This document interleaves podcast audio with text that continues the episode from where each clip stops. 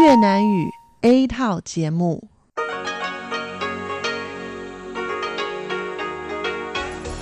Đây là Đài Phát thanh Quốc tế Đài Loan RTI.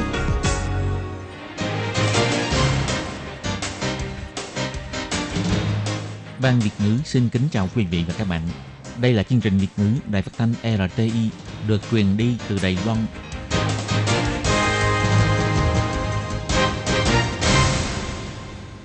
Lệ Phương xin chào các bạn thân mến. Hoan nghênh các bạn theo dõi chương trình Việt ngữ hôm nay, thứ hai ngày 15 tháng 7 năm 2019, tức ngày 13 tháng 6 âm lịch năm Kỷ Hợi. Chương trình Việt ngữ hôm nay sẽ đem đến với các bạn các nội dung như sau. Trước hết là phần tin thời sự của Đài Loan, kế tiếp là bài chuyên đề, sau đó là các chuyên mục tiếng Hoa cho mỗi ngày, tìm hiểu Đài Loan và bảng xếp hạng âm nhạc. Nhưng trước tiên, Lê Phương sẽ mời các bạn theo dõi phần tin thời sự của Đài Loan và trước hết là các mẫu tin tóm tắt.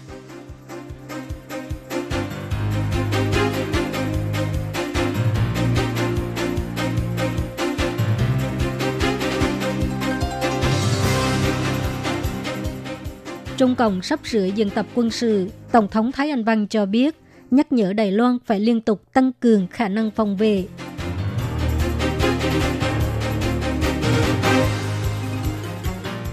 Tổng thống Thái Anh Văn cho biết, Đài Loan sẵn sàng chia sẻ kinh nghiệm về giáo dục kỹ thuật, hỗ trợ Saint Kitts and Nevis bồi dưỡng nhân tài.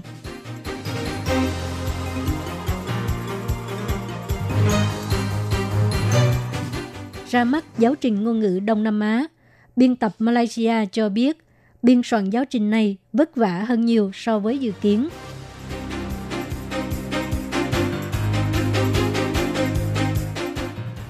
Bộ Giáo dục nhắc lại tuyệt đối sẽ không bao che cho các trường đại học bóc lột sức lao động của sinh viên nước ngoài.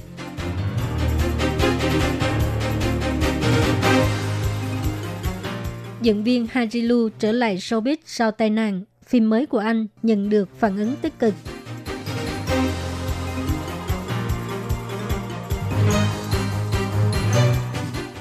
Người hái chè chuyên nghiệp, 15 thôn nữ hái chè được cấp chứng chỉ.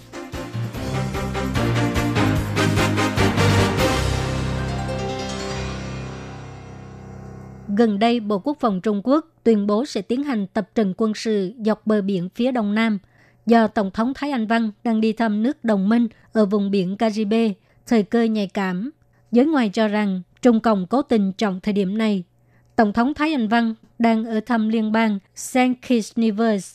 Lúc trả lời phỏng vấn vào chiều ngày 14 tháng 7 giờ địa phương, bà cho biết, được biết đó là tập trận quân sự thường lệ, nhưng gần đây đã diễn biến thành cuộc tập trận thường lệ mỗi khi bà đi công du nước ngoài. Tổng thống Thái Anh Văn biểu thị, quân đội Đài Loan đều nắm rõ những cuộc diễn tập quân sự của Trung Quốc và sẽ xử lý một cách thận trọng. Ngoài kêu gọi Trung Quốc nên thực hiện nghiêm túc trách nhiệm duy trì hòa bình và ổn định khu vực, Tổng thống cũng cho rằng việc này cũng là nhắc nhở Đài Loan về tầm quan trọng của việc tăng cường khả năng phòng vệ. Tổng thống Thái Anh Văn biểu thị,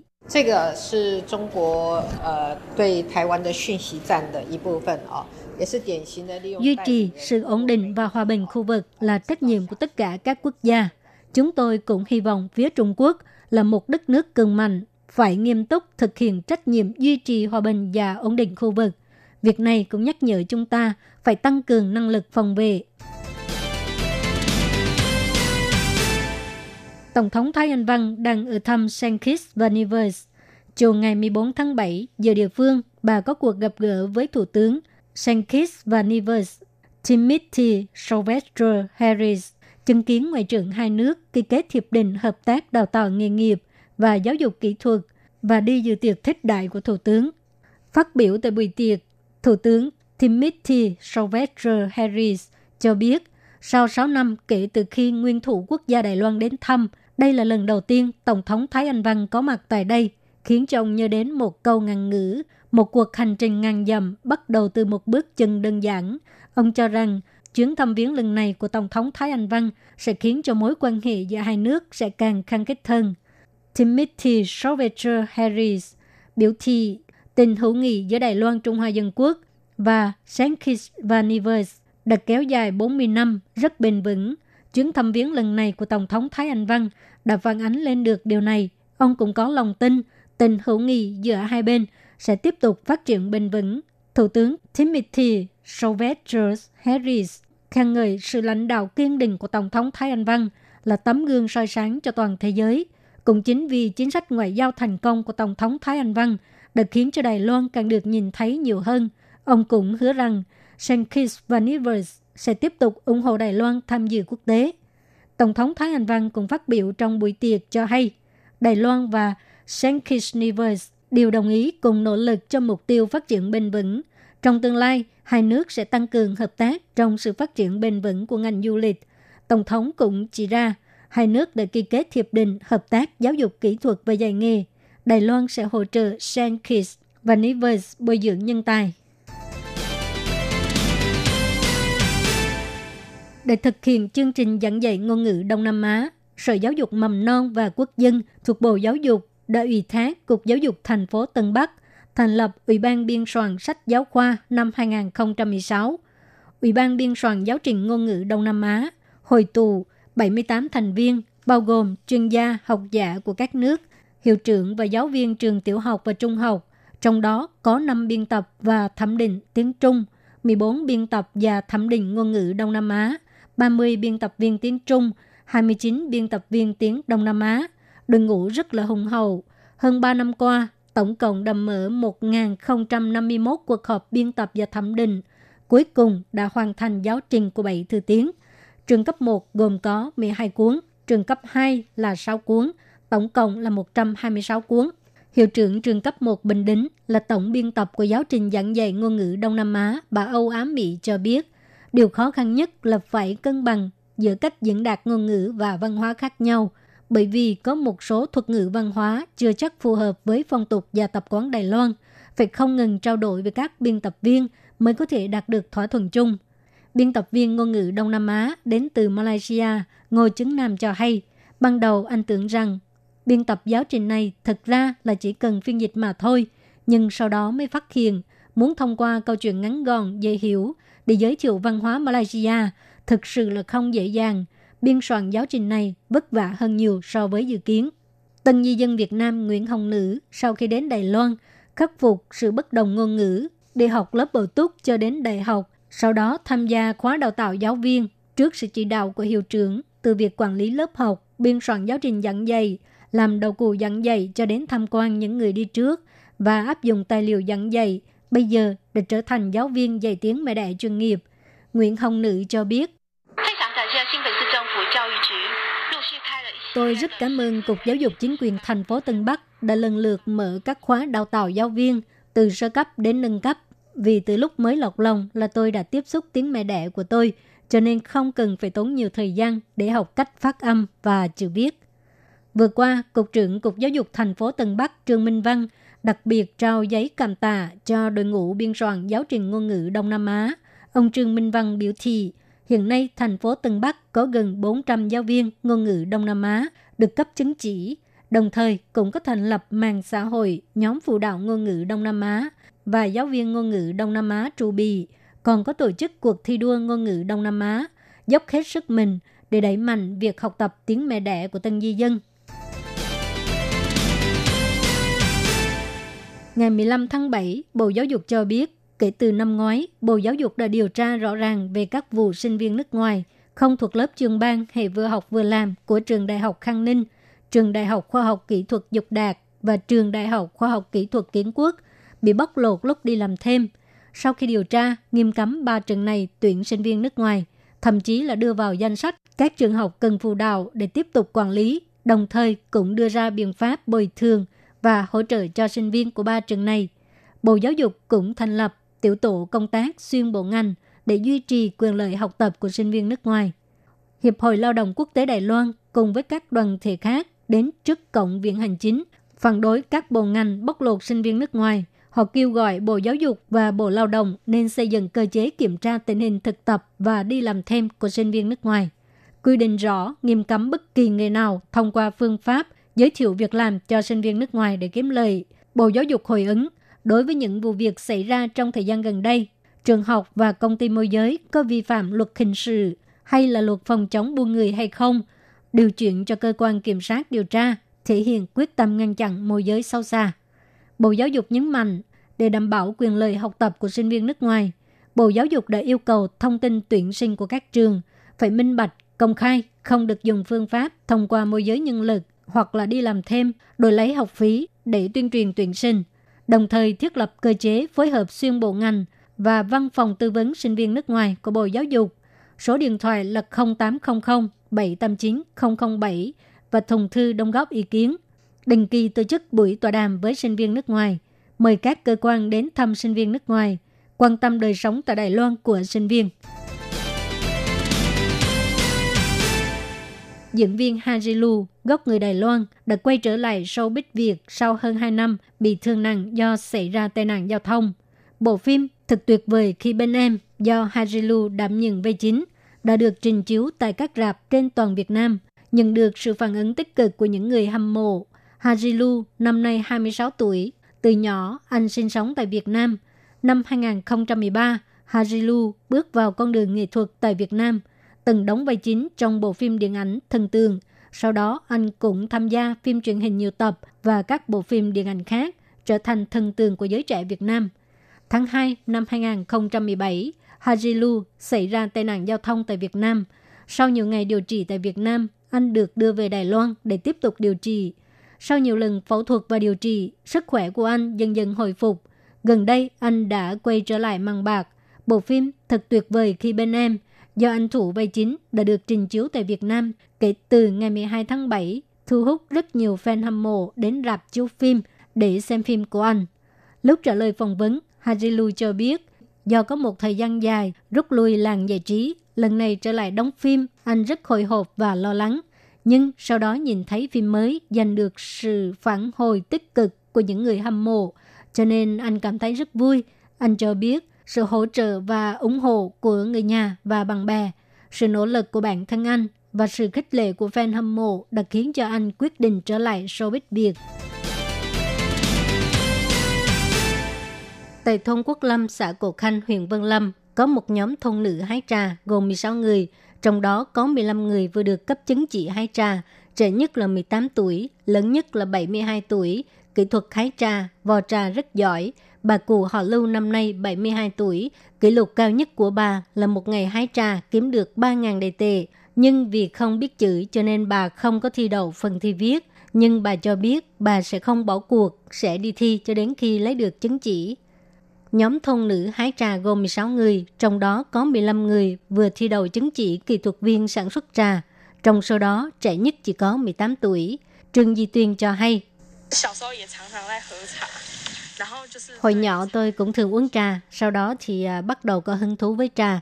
Vì bây giờ nghỉ hè cho nên đi thi lấy chứng chỉ, thi đậu thì có thể đi hái trà kiếm tiền. Một ngày tôi kiếm hơn 1.000 Đài tệ. Trong nhóm thôn nữ hái trà này, lớn tuổi nhất là bà cụ họ Lưu, 72 tuổi. Bà hái trà mấy chục năm rồi, động tác rất lanh lẹ, chính xác. Bà cho biết, nhiều nhất là một ngày có thể kiếm được 3.000 Đài tệ. Lúc đi thi, bà thi đậu phần thực hành, nhưng vì không biết chữ cho nên phần thi viết không đạt điểm yêu cầu. Bà cụ cho hay, tôi sẽ tiếp tục đăng ký đi thi. Trước đây, hái trà là điều dựa vào kinh nghiệm và kế thừa, nhưng bây giờ để nâng cao chất lượng vệ sinh và an toàn trong quá trình sản xuất trà, đi thi lấy chứng chỉ, cô gái hái trà truyền thống cũng có thể trở thành kỹ thuật viên sản xuất trà chuyên nghiệp.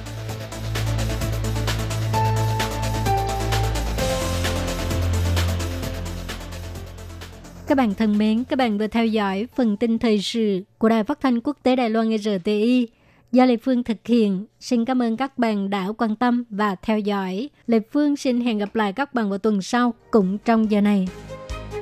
Xin chào quý vị và các bạn thính giả thân mến. Chương trình phát thanh tiếng Việt của Đài Phát thanh Quốc tế Đài Loan RTI được truyền thanh 3 buổi tại Việt Nam, mỗi buổi phát 1 tiếng đồng hồ. Buổi phát chính vào lúc 6 giờ đến 7 giờ tối hàng ngày giờ Việt Nam qua tần số SW 9425 kHz với sóng dài 31 m. Buổi phát lại lần thứ nhất vào hôm sau 9 giờ tới 10 giờ tối Việt Nam qua tần số SW 9625 kHz với sóng dài 31 m. Buổi phát lại lần hai vào hôm sau 6 giờ đến 7 giờ sáng giờ Việt Nam qua tần số SW 11.655 kHz với sóng. Đây là đài phát thanh quốc tế Đài Loan RTI, truyền thanh từ Đài Loan. Mời các bạn theo dõi bài chuyên đề hôm nay.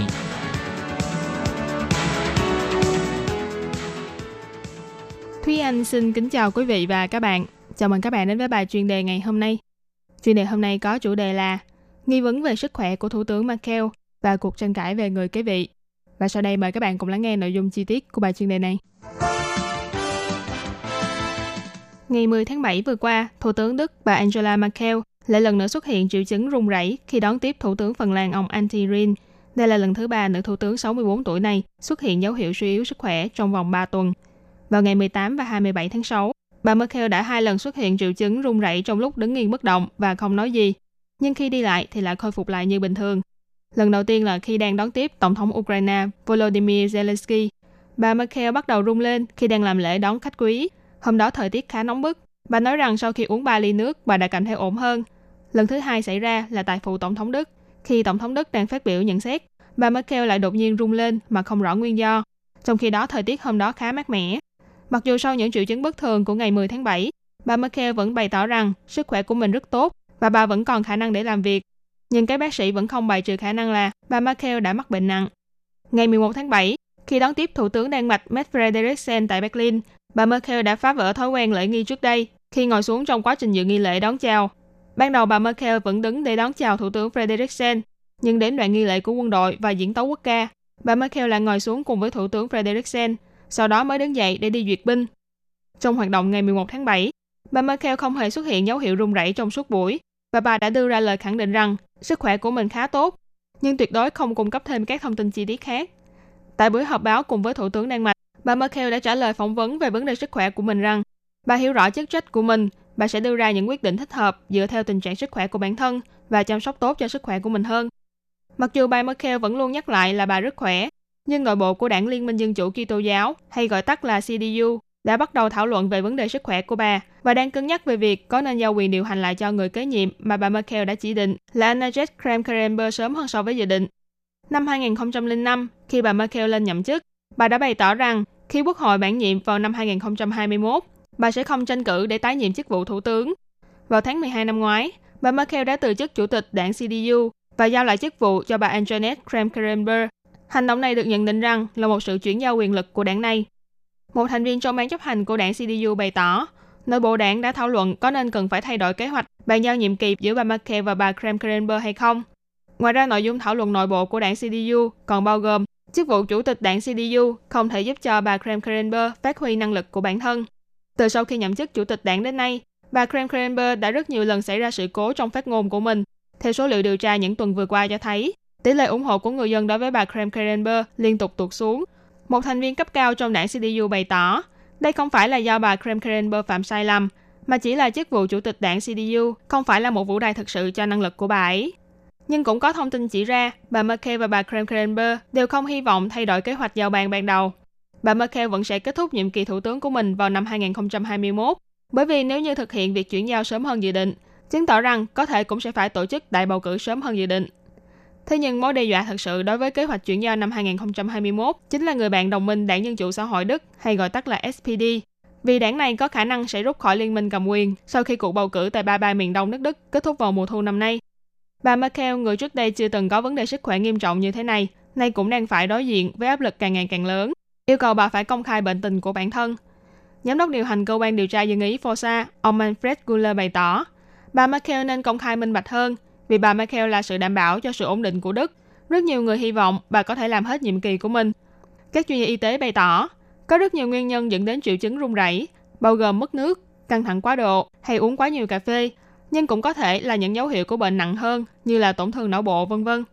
Bà Merkel vốn nổi tiếng với việc chú trọng về sự riêng tư, ví dụ như bà ít khi công khai xuất hiện cùng với chồng mình. Ở Mỹ, mỗi năm Tổng thống đều sẽ tiến hành kiểm tra sức khỏe và kết quả kiểm tra đều sẽ được công khai cho xã hội đại chúng. Nhưng ở Đức, tình trạng sức khỏe của những người nổi tiếng hay người của công chúng thường được xem là vấn đề riêng tư, và trong luật quyền riêng tư của Đức có quy định khá là nghiêm ngặt đối với những thông tin này. Vì thế, nếu như thực sự bà Merkel có bất kỳ vấn đề nào về sức khỏe thì bên ngoài cũng khó mà biết được.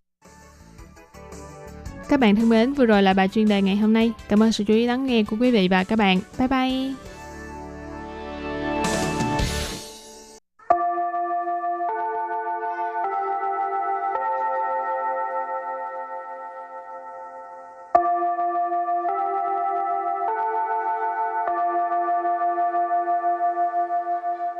xin mời quý vị và các bạn đến với chuyên mục Tiếng Hoa cho mỗi ngày do Lệ Phương và Thúy Anh cùng thực hiện.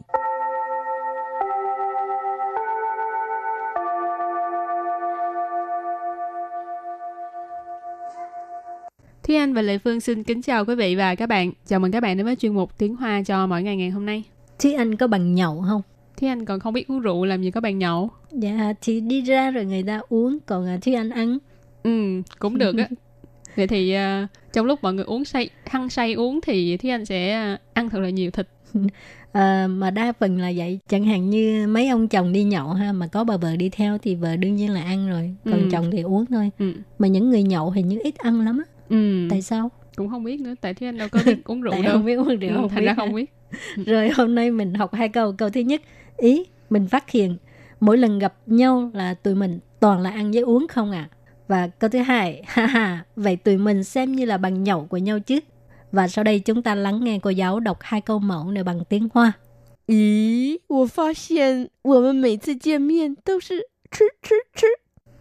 Haha, vậy tôi mình算是酒肉朋友咯.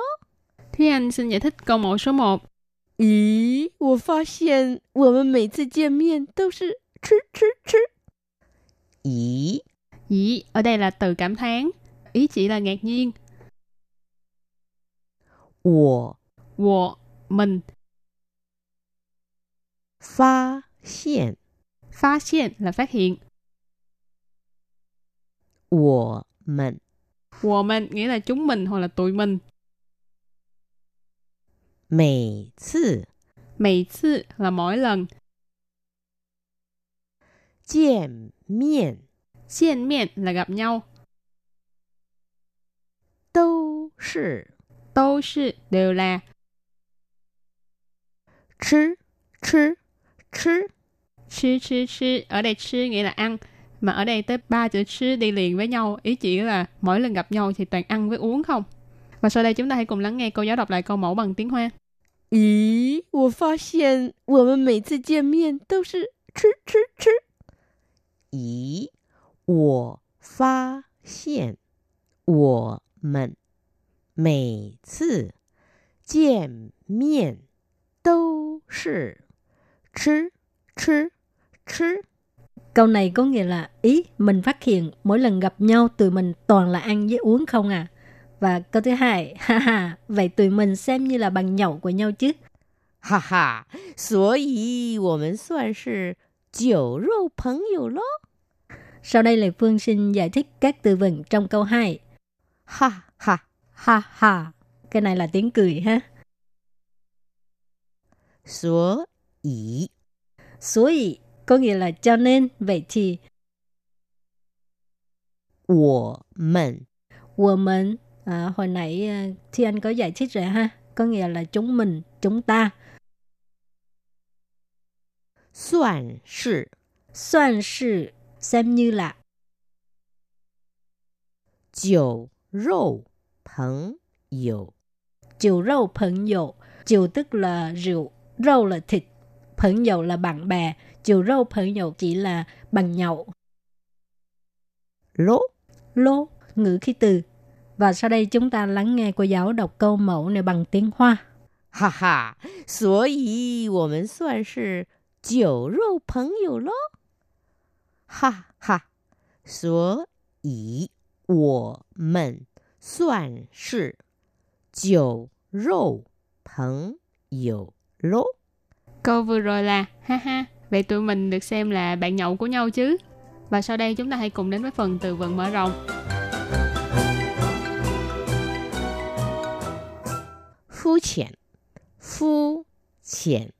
Phú thiện nghĩa là nông cạn hoặc là hời hợt. Sân giao có nghĩa là thăm giao, tức là bạn bè thân thiết đó ha. Hoạn nạn之交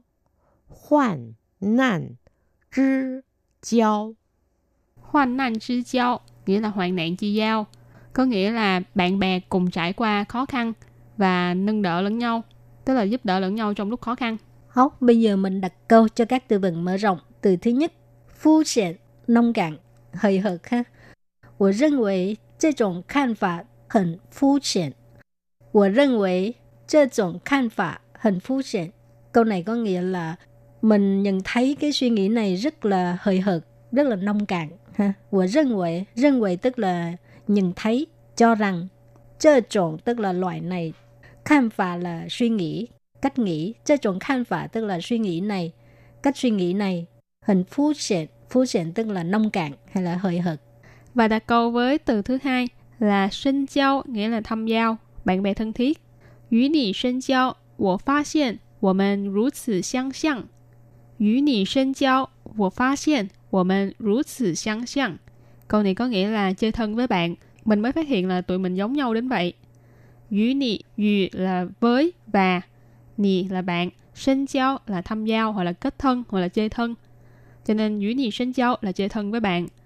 我 ở đây dịch là mình, 发现 là phát hiện, 我们 là chúng mình, tụi mình, 如此 là như vậy, thế này, 相像 là giống nhau.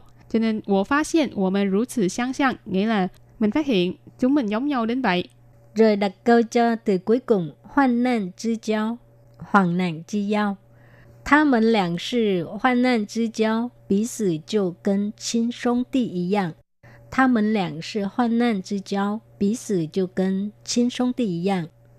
Câu này có nghĩa là họ là hai người đó là hoàn nạn chi giao, giống như anh em ruột vậy. Tha mệnh lạng tức là hai người đó ha.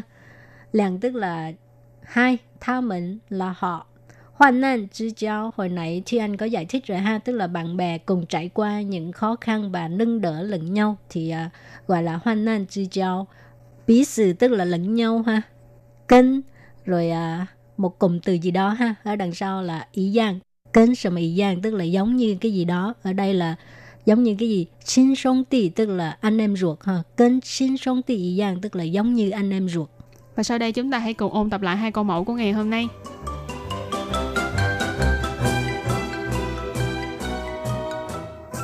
Ý, 我发现我们每次见面都是吃吃吃. Ý, ý ở đây là từ cảm thán, ý chỉ là ngạc nhiên. 我 mình. 发现 là phát hiện. 我们 nghĩa là chúng mình hoặc là tụi mình.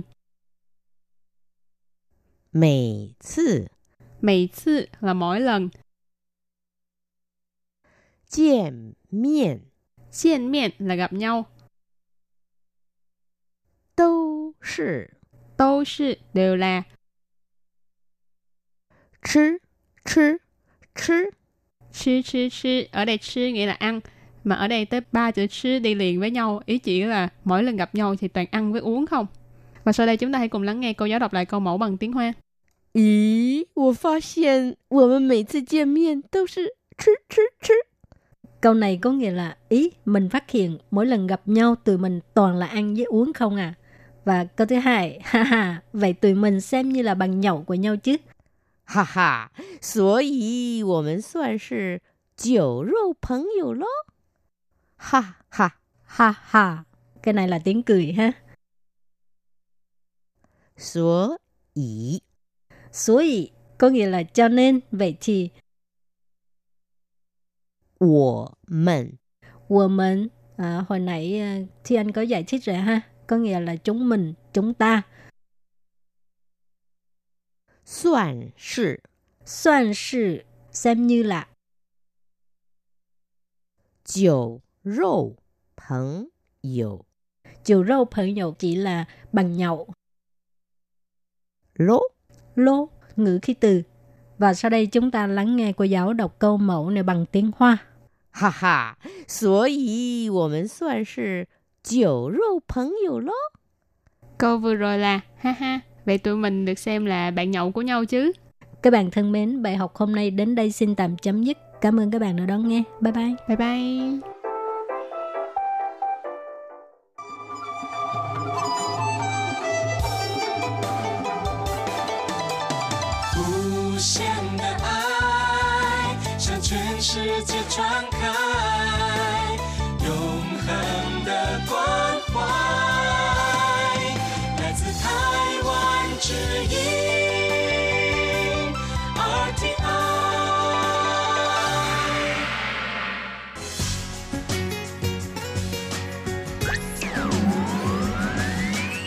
Quý vị đang đón nghe chương trình Việt ngữ Đài RTI truyền thanh từ Đài Loan.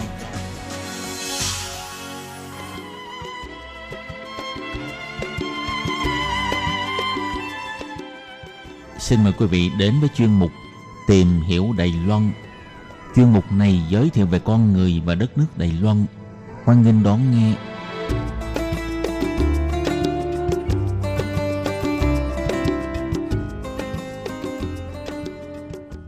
Các bạn thân mến, Hải Ly xin chào các bạn. Hoan nghênh các bạn đến với chuyên mục Tìm hiểu Đài Loan vào thứ Hai hàng tuần. Thưa các bạn, Đài Loan là một trong những quốc gia có ưu thế khá mạnh về công nghệ. Trong đó, một số năm gần đây, Đài Loan hết sức chú trọng việc phát triển trí tuệ nhân tạo và thành phố thông minh. Vậy trong chuyên mục hôm nay, Hải Ly xin được điểm qua một số điểm sáng của Đài Loan trong lĩnh vực phát triển trí tuệ nhân tạo và thành phố thông minh. Mời các bạn cùng tìm hiểu nhé.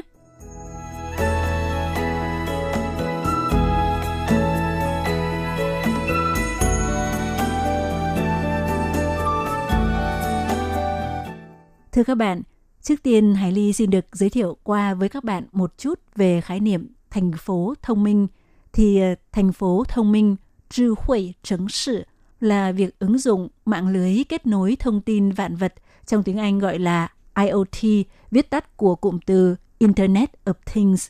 Trong đó bao gồm thiết bị cảm biến kết nối lẫn nhau, thiết bị đo lường cảm biến và hệ thống quản lý đèn đường cảm biến, ứng dụng công nghệ IoT và nhiều ứng dụng khác trong đời sống đô thị như kiến trúc, giao thông, giáo dục, hành chính công, y tế, nông nghiệp, thông tin du lịch, v.v. Thì thông qua việc thu thập và phân tích dữ liệu, từ đó cải thiện những thiết bị hạ tầng và các dịch vụ công cộng. Thành phố thông minh chính là một phương thức có khả năng cải thiện cuộc sống và công việc cho người dân. Mặt khác, thông qua sự kết hợp với các ứng dụng bao gồm dữ liệu lớn Big Data, trí tuệ nhân tạo AI và công nghệ đám mây để phát triển ra những ứng dụng trí tuệ nhân tạo có thể giải quyết được các vấn đề của đô thị, đồng thời thúc đẩy sự tăng trưởng bền vững và gia tăng hiệu quả vận hành cho các thành phố. Thưa các bạn, thì như Hải Ly vừa nêu trên, chính phủ Đài Loan đã bắt đầu chú trọng và thúc đẩy các chính sách liên quan để phát triển thành phố thông minh, chính phủ thông minh từ khá sớm. Ví dụ ngay từ khoảng năm 1995, thì Đài Loan đã bắt đầu triển khai chính sách điều trị y tế từ xa, áp dụng cho các vùng hẻo lánh và hải đảo xa xôi, thông qua phương thức hội trần, hội nghị trực tuyến và chuyển hình ảnh bệnh án để tiến hành điều trị và giảng dạy từ xa. Và từ năm 2008, thì Đài Loan còn triển khai phát động dần thí điểm dịch vụ chăm sóc sức khỏe từ xa. Từ đó tích hợp những sự sáng tạo đưa các công nghệ mới vào điều trị y tế từ xa. Về mảng điều trị y tế từ xa của Đài Loan cũng có khá nhiều nét đặc sắc, thì Hải Ly sẽ dành riêng một bài giới thiệu về mảng này với các bạn sau. Thưa các bạn, thì để hỗ trợ cho chính sách phát triển thành phố thông minh, Viện Hành Chính đã triển khai kế hoạch hành động trí tuệ nhân tạo AI. Theo đó, trong khoảng thời gian từ năm 2018 đến 2021, sẽ rót khoản ngân sách khoảng 10 tỷ Đài tệ, tương đương 7.500 tỷ tiền Việt cho kế hoạch này, với mục tiêu biến Đài Loan thành cường quốc về công nghệ trí tuệ nhân tạo và trung tâm về đổi mới sáng tạo. Vậy hiện tại ở Đài Loan có những điểm sáng nào của trí tuệ nhân tạo và ứng dụng thành phố thông minh đã đóng góp vào việc cải thiện chất lượng cuộc sống cho người dân và góp phần vào sự phát triển bền vững cho các thành phố? Thì trước tiên Hải Ly xin được điểm qua một vài điểm về giao thông thông minh, Trí Huệ Uyển Su của Đài Loan như sau. Thì từ năm 2017, Đài Loan đã triển khai kế hoạch xây dựng phát triển hệ thống giao thông vận tải thông minh, bao gồm dịch vụ di động về giao thông, hành lang thông minh, thông tin xe máy kết nối với mạng lưới vạn vật IoT, quản lý giao thông thông minh và giao thông vận tải công cộng các vùng xa. Nói một cách cụ thể hơn, trong lĩnh vực giao thông thông minh thì đơn giản nhất là việc tại một số các thành phố lớn của Đài Loan như Đài Bắc, Tân Bắc, khi chúng ta đi xe buýt, chúng ta có thể dùng phần mềm ứng dụng thông qua điện thoại di động để tra cứu trước tuyến xe buýt mà chúng ta định đi sau khoảng bao nhiêu phút sẽ tới trạm mà chúng ta dự định xuất phát, để tính thời gian vừa đủ ra kịp đón xe. mà không cần phải ngồi ngóng dài cổ ở các trạm xe buýt. Thưa các bạn, ngoài ra thì số lượng xe ô tô ở Đài Loan là khá đông. Theo con số thống kê, tổng số lượng xe hơi của Đài Loan vào cuối năm 2017 là xấp xỉ 21,7 triệu chiếc. So với tổng dân số Đài Loan 23 triệu người thì đã gần đạt mức bình quân mỗi người Đài Loan sở hữu một chiếc xe hơi. Tuy vậy, ở Đài Loan, đặc biệt là ở các đô thị lớn như Đài Bắc, tức đất, tức vàng, thì việc kiếm được chỗ đỗ xe ven đường là rất vất vả vì số lượng có hạn. Cho nên, tại các thành phố của Đài Loan, hệ thống hạ tầng bãi đỗ xe khá phát triển. Thì tại các địa phương trên toàn quốc của Đài Loan, thông thường trước đây, hệ thống các bãi đỗ xe đều dùng hình thức vé đỗ xe dạng bìa cứng hoặc dạng đồng xu nhựa kỹ thuật số, để người đỗ xe tự thanh toán bằng máy nộp tiền tự động hoặc quầy thu tiền bằng nhân công tại các bãi đỗ xe. Nhưng sau này có nhiều bãi đỗ xe đã cải tiến tiện lợi hơn, có lắp dịch vụ sử dụng thẻ thanh toán điện tử YouBike để giản tiện khâu nộp tiền tại máy nộp tiền tự động. Người lái xe chỉ việc ngồi trên xe, mở cửa sổ để quẹt thẻ khi vào và ra khỏi bãi đỗ xe là được. Còn tới nay thì có một số bãi đỗ xe đã bắt đầu áp dụng phương thức mới cũng khá tiện lợi. Đó là cho lắp đặt hệ thống tự nhận dạng biển số xe để tính thời gian đỗ và tính tiền. Khi chuẩn bị rời khỏi bãi đỗ xe, chỉ cần tới máy tự động nộp tiền, bấm và xác nhận biển số xe hoặc số hiệu ô đỗ xe, thì máy sẽ tự tính ra số tiền phải nộp, và khi người lái điều khiển xe rời khỏi bãi đỗ xe, thì hệ thống sẽ tự kiểm tra thông tin và tự động mở thanh chắn barrier nếu người đỗ xe đã hoàn tất trả tiền. Ngoài ra, một dịch vụ khá thông dụng ở Đài Bắc và một số thành phố lớn của Đài Loan, đó là dịch vụ cho thuê xe đạp công cộng. Thì đây cũng là một trong những dịch vụ thông minh rất tiện lợi và được người dân các thành phố, đặc biệt là thành phố Đài Bắc sử dụng rộng rãi. Thì chỉ cần trong tay có tấm thẻ thanh toán điện tử EasyCard, YouBike mà hầu như toàn bộ người dân Đài Bắc, già trẻ lớn bé, ai cũng có. Sau đó đến các kiosk điện tử tại các điểm cho thuê xe đạp YouBike công cộng, đăng ký một lần các thông tin cá nhân như số giấy tờ tùy thân, số điện thoại liên lạc. Thì từ đó, mỗi lần mượn và trả xe đạp công cộng, chỉ cần quét thẻ EasyCard vào các trục cảm ứng là có thể lấy xe và trả xe, đồng thời hệ thống sẽ tự động khấu trừ tiền. Vì xe đạp công cộng, YouBike mượn và sử dụng rất tiện lợi, có thể mượn ở một điểm và trả ở điểm khác, nên nó được chọn lựa làm phương tiện để di chuyển với quãng đường ngắn, hoặc nhiều khi cũng được sử dụng làm phương tiện để đạp xe ngắm cảnh trên tuyến đường dành riêng cho xe đạp, nên tỷ lệ sử dụng khá cao. Một dịch vụ giao thông thông minh khác đó chính là hệ thống thu phí tự động ETC. Thì chỉ cần dán một miếng giấy dán cảm ứng của ETC, thì xe cộ đi trên đường quốc lộ hoặc trên đường cao tốc sẽ thông qua hệ thống cảm biến nhận biết số xe để tự động trừ tiền. Vào ngày 30 tháng 12 năm 2013, Đài Loan đã hủy bỏ hoàn toàn hệ thống thu phí bằng nhân công và từ ngày 1 tháng 1 năm 2014, bắt đầu thay thế bằng hệ thống thu phí tự động không dừng ETC. Không những thế, với nhiều đoạn đường, nhất là ở Đài Loan có một số đường hầm xuyên núi như đường hầm Tuyết Sơn, thường rất hay xảy ra ùn tắc vào giờ cao điểm, thì hệ thống ETC không chỉ thực hiện chức năng thu phí, mà nó còn phát huy chức năng nhận biết hình ảnh và thu thập dữ liệu. Và thông qua dữ liệu thu thập được trong một quá trình có thể sử dụng để phân tích và đưa ra dự báo tình hình lưu thông của các đoạn đường thường hay ùn tắc. Người điều khiển phương tiện có thể thông qua ứng dụng app dùng Bluetooth để theo dõi tình hình, dự báo tình hình xe cộ lưu thông trong vòng bán kính 30 km của một số đoạn đường có phục vụ dịch vụ dự báo, để biết trước và có thể chuyển sang đi đường khác nếu phía trước có ùn tắc. Các bạn thân mến, ứng dụng của trí tuệ nhân tạo hay công nghệ thông minh trong giao thông ở Đài Loan thì có rất nhiều, mà với thời lượng 10 phút của chương trình thì không thể kể hết được. Vậy Hải Ly xin mời các bạn tiếp tục theo dõi những điểm sáng về giao thông thông minh của Đài Loan trong buổi phát vào tuần sau cũng của chuyên mục này nhé. Hải Ly xin cảm ơn các bạn đã quan tâm đón nghe. Bye bye!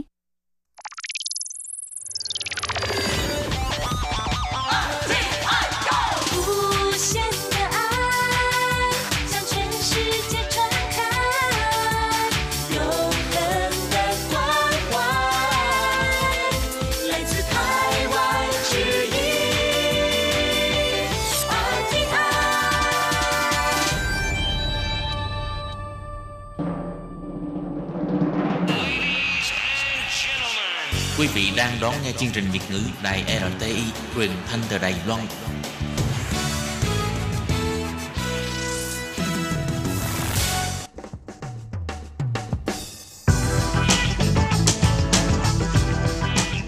Các bạn đang lắng nghe chuyên mục bảng xếp hạng âm nhạc được phát sóng vào thứ Hai hàng tuần. Đây là một chuyên mục hứa hẹn sẽ mang đến cho các bạn những ca khúc và những album thịnh hành nhất, nổi tiếng nhất trong làng nhạc Hoa ngữ. Nào bây giờ thì hãy gác bỏ lại tất cả những muộn phiền và cùng lắng nghe bảng xếp hạng âm nhạc cùng với Tường Vi.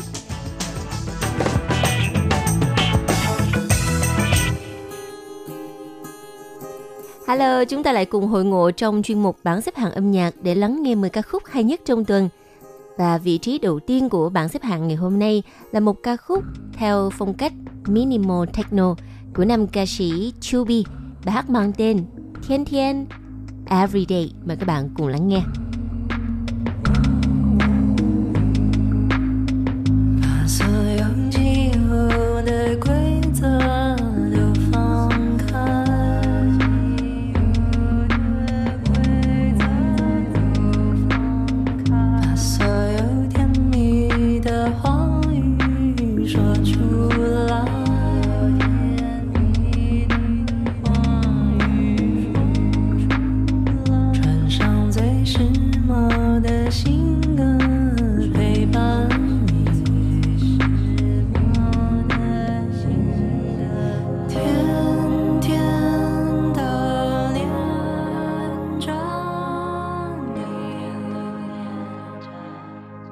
Và giờ đây chúng ta cùng hoan nghênh sự trở lại của nam ca sĩ A Đỗ với ca khúc mới Tự作自受As Myself.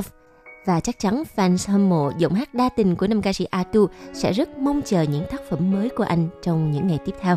Nào vậy bây giờ chúng ta hãy cùng lắng nghe vị trí thứ 9 của bảng xếp hạng âm nhạc As Myself. Mộng sang đã chinh thâu, bình lơ mình sầu khâu, chuyện đâu sự vây lơ, đăng niên đã chân nô. 这个空房间 曾经的一切 就像个影片 上映了一遍 猜不透 猜不透 看不懂 看不懂 那个我 那个我 为什么 为什么 总那么 总那么的笨拙 示弱都不懂 爱过了才懂 恨过了才懂 害怕道歉是我软弱 不屑去沟通 你很晚就走 其实比谁都痛 爱过了才懂 恨过了才懂 害怕道歉是我软弱 不屑去沟通 你很晚就走 最后是自作自受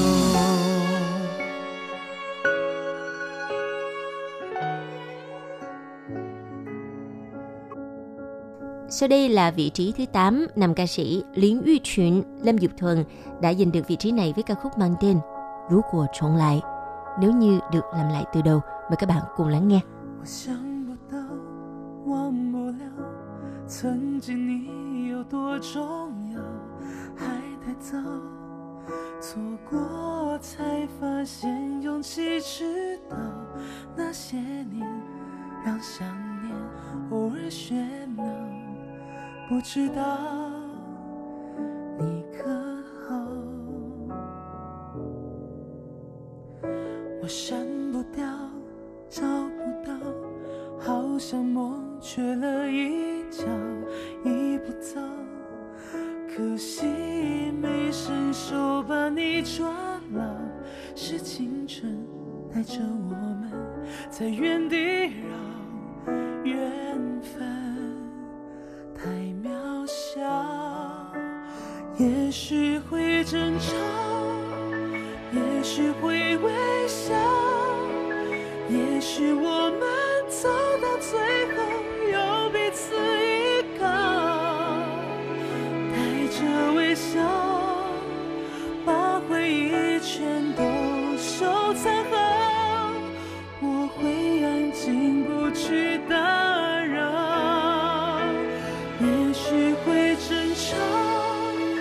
也许会微笑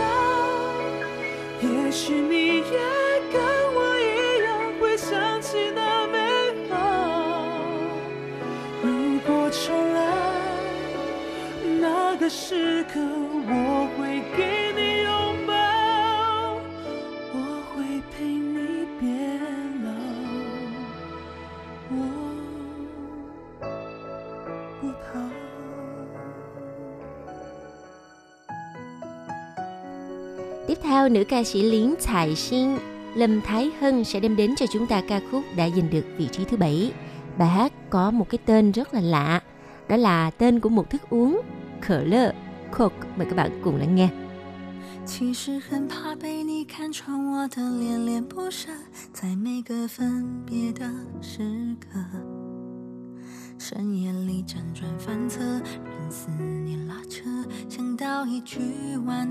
你却睡了 孤单是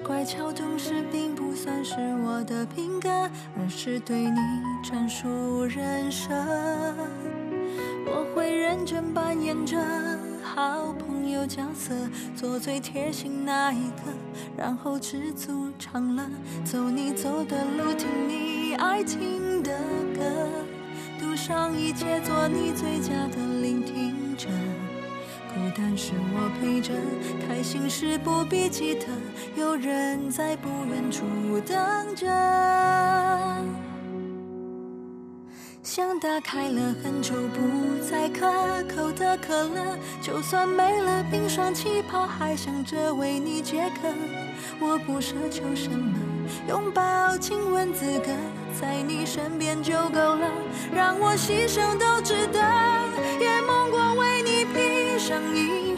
白色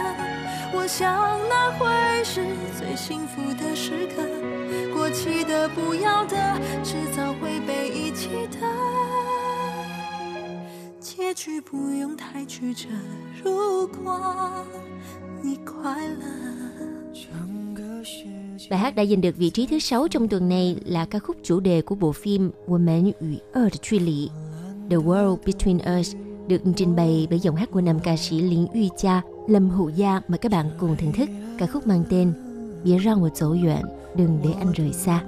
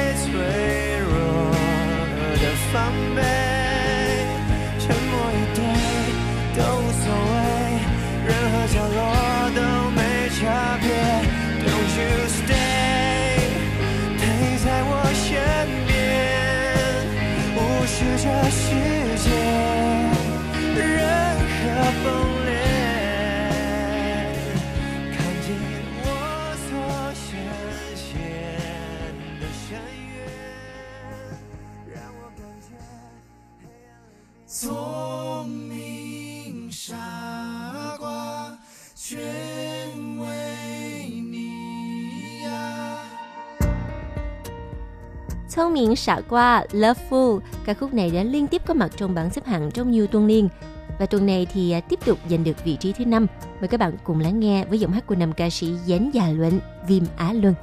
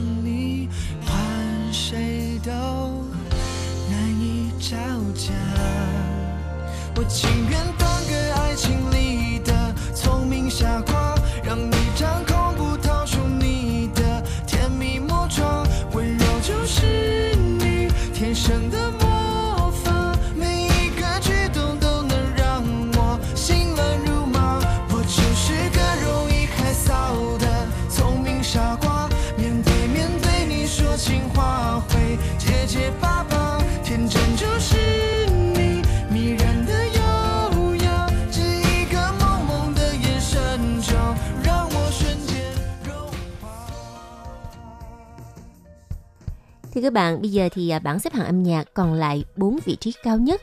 Thì người đã giành được vị trí thứ tư là nam ca sĩ Phan Khơ Sĩ, Phạm Khắc Huy với ca khúc mang tên Ti Ti. Mời các bạn cùng lắng nghe.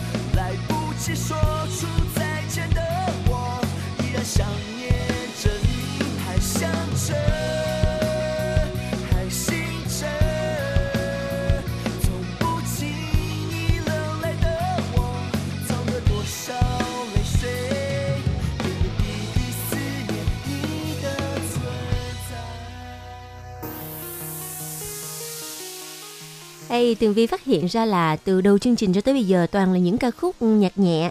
Và bây giờ thì không khí của bảng xếp hạng âm nhạc chắc chắn là sẽ sôi động hơn rất nhiều, bởi ca khúc thứ 3 trong tuần này là một bài hát nhạc rap của nhóm nhạc Titan, Ca Tao Tị, Got Your Back. Mời các bạn cùng lắng nghe.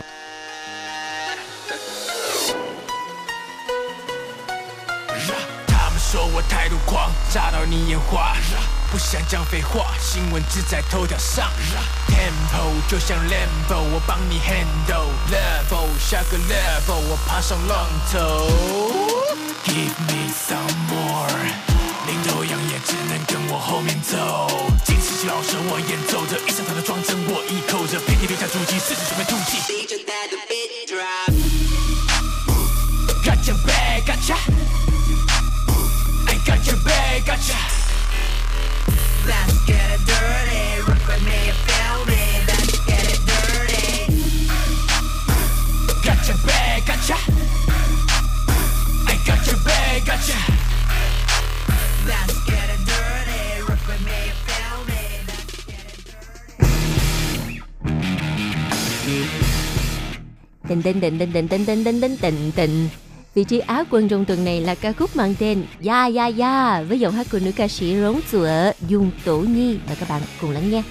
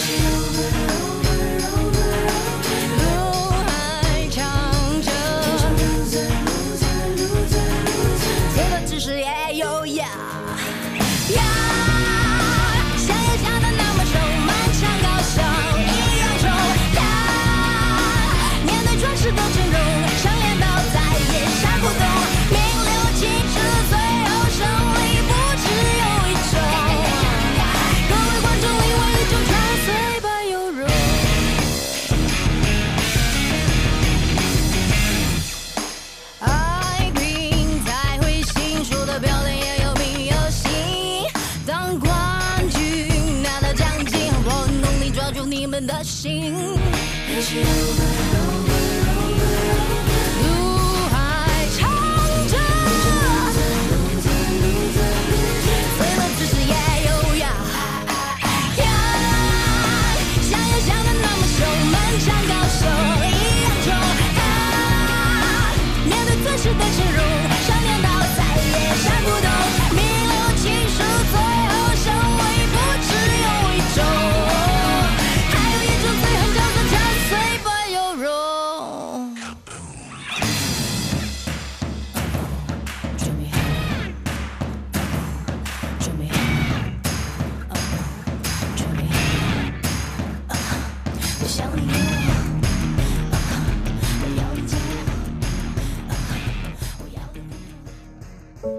Sau rất nhiều năm chờ đợi thì nữ hoàng nhạc tình thần tượng của Tường Vi, Lãng Chiên Rượu Lương Tịnh Như đã trở lại với làng nhạc Hoa ngữ và album mới của cô đã giành được sự hưởng ứng vô cùng nhiệt tình của fans hâm mộ. Nào bây giờ thì mời các bạn cùng lắng nghe ca khúc mang tên Lê Chuyển Rện, Sub Lover. Ca khúc này đã giành được vị trí quán quân của bảng xếp hạng. 宽阔的手掌握得那么深，却进不了你心门，再靠近一点就爬上了人。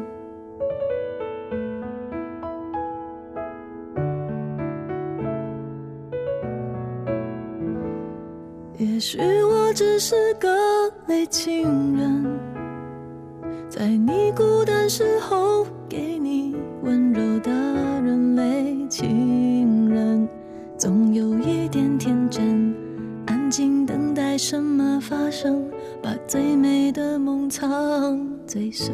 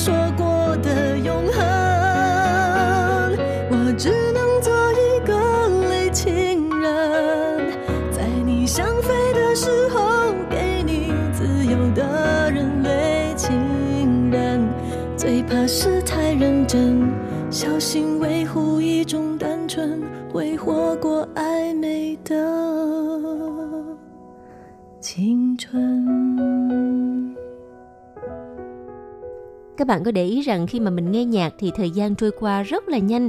Chớp mắt một cái thì thời lượng phát sóng của bảng xếp hạng âm nhạc đã tới hồi kết thúc.